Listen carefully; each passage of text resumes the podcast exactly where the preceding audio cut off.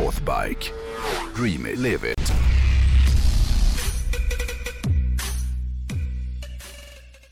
Du, eh, jag är hemma med min son den här veckan. Eh, så det får bli ett väldigt kort eh, dille med hojen. För att han, han, han håller på att klättra på väggarna. Han är galen. Ja, nej men, eh, så att, men jag kommer att tänka på en liten grej. Vi har ju Overland Adventure Expo den 23, eh, 24 september uppe i Sundsvall på Ja. Northbike. Eh, det ser vi fram väldigt mycket emot och det ser ju ut som att det här nog kommer bli riktigt, riktigt bra. Det känns då så åtminstone.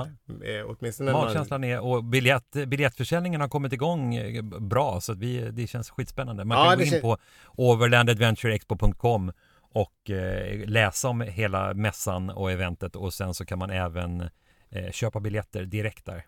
Exakt.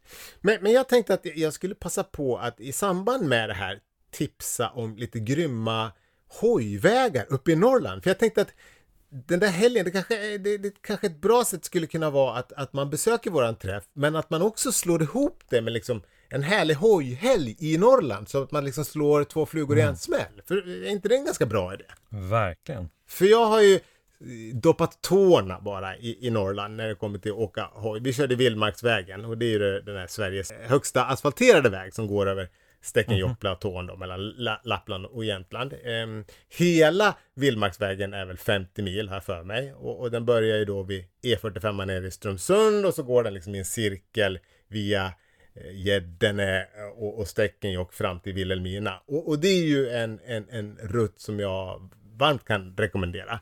Men några andra vägar uppe i Norrland som jag har kvar på min hojåkarlista har jag samlat ihop den här veckan. Som jag bara tänkte dra av lite snabbt. En väg som jag har förstått ska vara väldigt fin, den heter Flatruetvägen. Eh, eller länsväg Z 531. Eh, och den går då över eh, Flatruet i, i Härjedalen. Och den når då som högst 975 meter över havet. Och det är alltså Sveriges högst belägna allmänna väg. Eh, det är en grusväg då. Eh, och, och det här Flatruet, det, det, den har jag verkligen på min bucket list. För den, den, den, den ska vara vacker. Jag har, jag har sett mycket på YouTube, folk, folk kör den där. Så den vill jag tipsa om. Om ni, jag tänker om ni Ja. ändå är uppe i krokarna och ska besöka våran träff. En annan det är E10 eller Kung Olavs väg.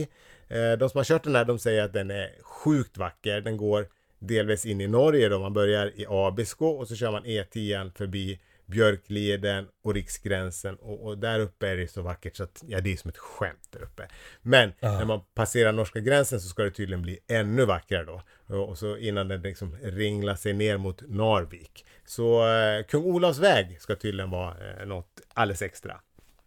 Sen har vi någonting som heter Blå vägen. Blå vägen heter väl, det är väl E12 som går mellan Umeå till norska gränsen, eh, bortanför Hemavan. Eh, eller det blir egentligen bortanför Storuman som det blir riktigt vackert. Men, men jag har förstått att då blir det helt magiskt. Och Ah. kör man där uppe i fjällvärlden eh, och, och, och man har liksom Umeälven som, som ringlar sig jäms med vägen när du kör då. Från Stu, Storuman till, till norska gränsen så är det ungefär 20 mil. Så det är en bra eh, halvdagstur tänkte jag. Och så kan man ju passa på och, och hälsa på Northbike i Umeå när man, om man ändå skulle ge sig på Blåvägen. Mm. Ah. Sen har vi någonting som heter Inlandsvägen, det vill säga väg 87 mellan Östersund och Sundsvall som följer den här vackra Indalsälven. Den ska också vara otroligt vacker. Eh, och sen avslutningsvis då tänkte jag eh, har vi Höga Kustens turistväg. Eh, en bit norr om Höga Kustenbron så hittar man den första avfarten till Höga Kusten då. Och härifrån kan man köra en turistslinga som, som enligt de som har åkt den då ska vara helt fantastisk. Eh, turistvägen slingrar sig då genom hela Höga Kusten och förbi ja, de flesta sevärdheterna som finns där uppe. Eh, och jag tänker att jag eventuellt kanske skulle vilja försöka hinna med den i höst. Vi får väl se.